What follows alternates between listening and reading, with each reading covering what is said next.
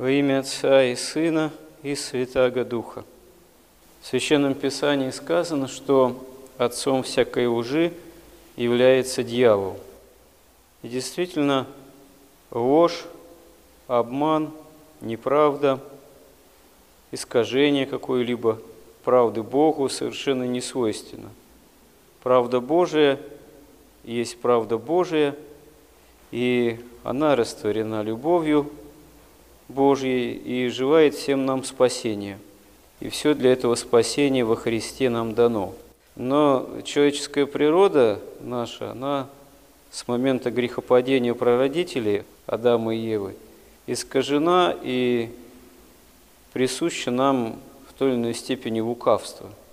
Недаром в молитве «Отче наш» говорится, что «избави нас от лукавого», прошение, обращенное к Богу. И вот эта вот необходимость избавиться от лукавства, это есть необходимость, задача духовное, нравственное избавление от лжи.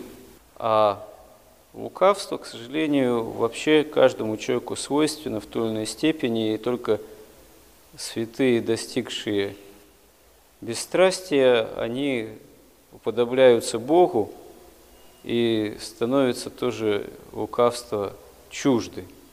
Как Господь говорит в Евангелии относительно Нафанаева, что вот истинный израильтянин, в котором нет лукавства.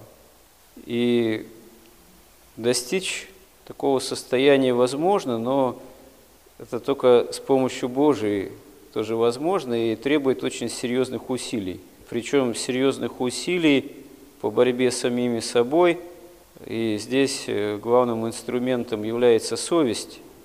Но совесть тоже не искаженная, не замутненная – потому что в каждом человеке совесть-то изначально заложена Богом, как глаз, голос Божий в человеке же, но тоже искривлена, потемнена вот этим самым лукавством. Причем мы можем и в себе, и в других людях видеть, что порой мы неосознанно лукавим. Конечно, хуже, когда человек прямо, сознательно врет иногда так – завирается, что сам запутывается. В детях, например, лукавство, оно заметно, потому что еще нрав их, в общем-то, не особо лукав. Почему Господь и ставит в пример детей, что таковых есть Царство Небесное. Когда ребенок маленький пытается родителей обмануть, это видно, заметно по самому его поведению. С годами, там уже где-нибудь в подростковом возрасте – лукавство становится уже более таким изощренным, хитрым, порой в определенный момент, так сказать, развития своего становления там характера, иной человек может сознательно совершенно прибегать к вранью, к лукавству и думать, что это, в общем, все нормально и во благо ему же самому. Иногда даже можно столкнуться с тем, что тот или иной человек может даже его перекрестить и вообще Христом Богом поклясться и при этом соврать. Приходилось сталкиваться с такими ситуациями, и как это неудивительно, казалось бы, для человека верующего, вот так вот сознательно врать, даже прибегая к имени Божьему, но и такое бывает. А почему? Ну, просто потому что в тот или иной момент что-либо, опасение, предпочтение чего-либо попытка избавиться там, от ответственности или, напротив, получить какую-то выгоду, которая именно и осознается как что-то важнее Бога самого, подталкивает э, человека вот, к вранью, к лукавству.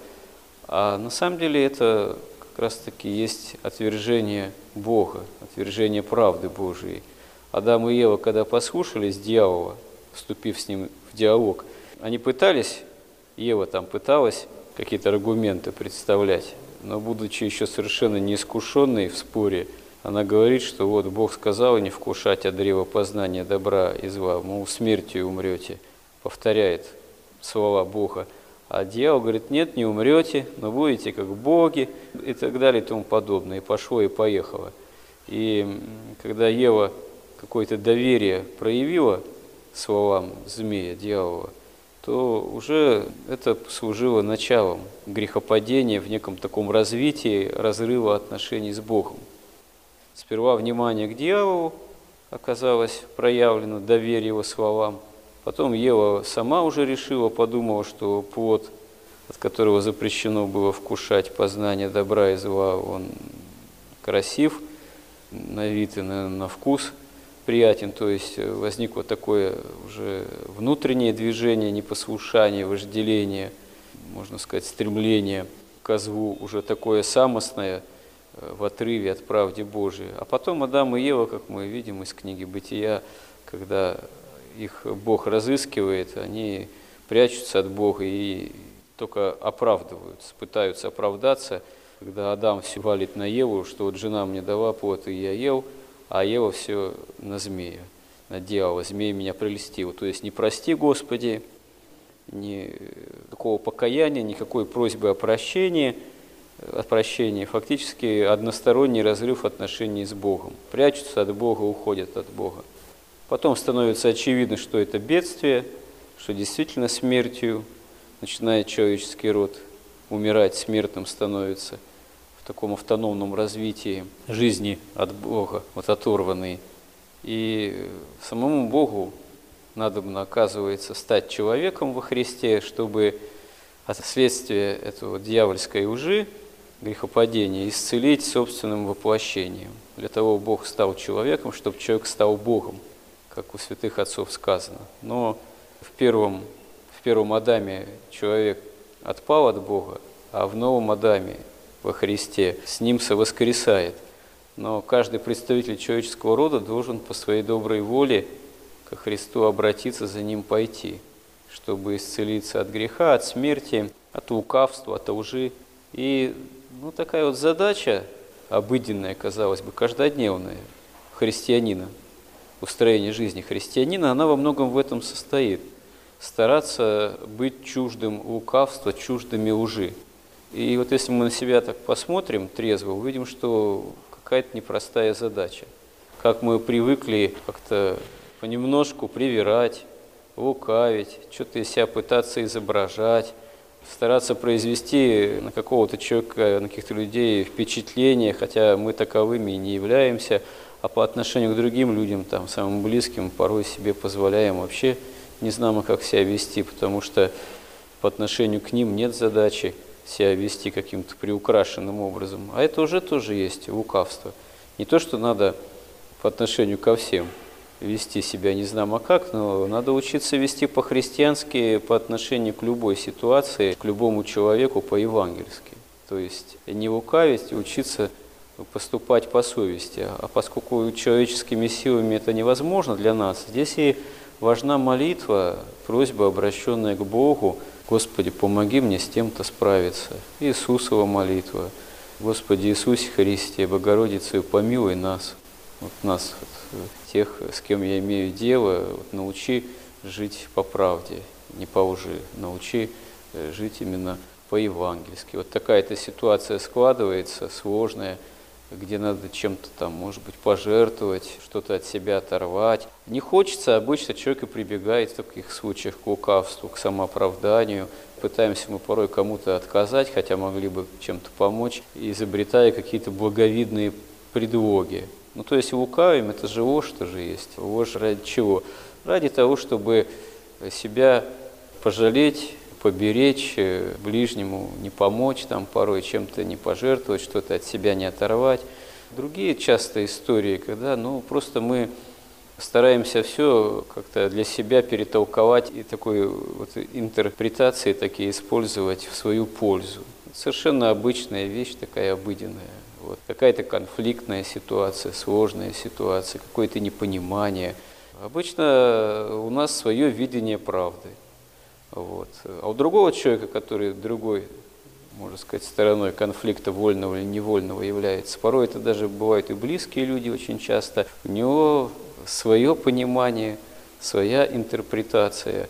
И вот два разных понимания порой сталкиваются, иногда из-за каких-то вещей тоже таких очевидных, имущественных, иногда просто разный взгляд на какую-то там проблему, в общем, даже, может, и не связанную, с имущественными отношениями, но все равно копья ломаются, отношения портятся, там обиды, какое-то зло друг на друга, память о злобе, а это же уже не спасительные состояния, очень часто обоюдно не спасительные, вот, непрощение там.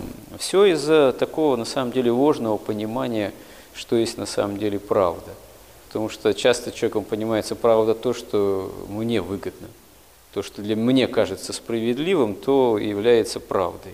А какая справедливость? Что такое высшая справедливость? Вот взгляни очередной раз, накладывая крестное знамение на крест Христов. Какая справедливость с точки зрения вообще любой правды и божественной? Это же несправедливость великая. К своим пришел, свои его не приняли, предали на поругание, суд и распятие. Да и вообще Бога-человек Христос совершенен, смерть ему не свойственна – не может быть свойственно, а, а он позволяет смерти в себя проникнуть, страдая невероятным образом, уму непостижимым для всех людей, чтобы нас спасти от самой этой смерти. Хотя это совершенно несправедливо, и ему смерть не должна свойственна быть. Поэтому если мы христиане, какой мы справедливости ищем? Если высшей справедливости ищем, то Христос говорит, э, будьте всем слугой. Если хотите быть самыми первыми – вот, с такой духовной христианской точки зрения, то будьте всем слугой.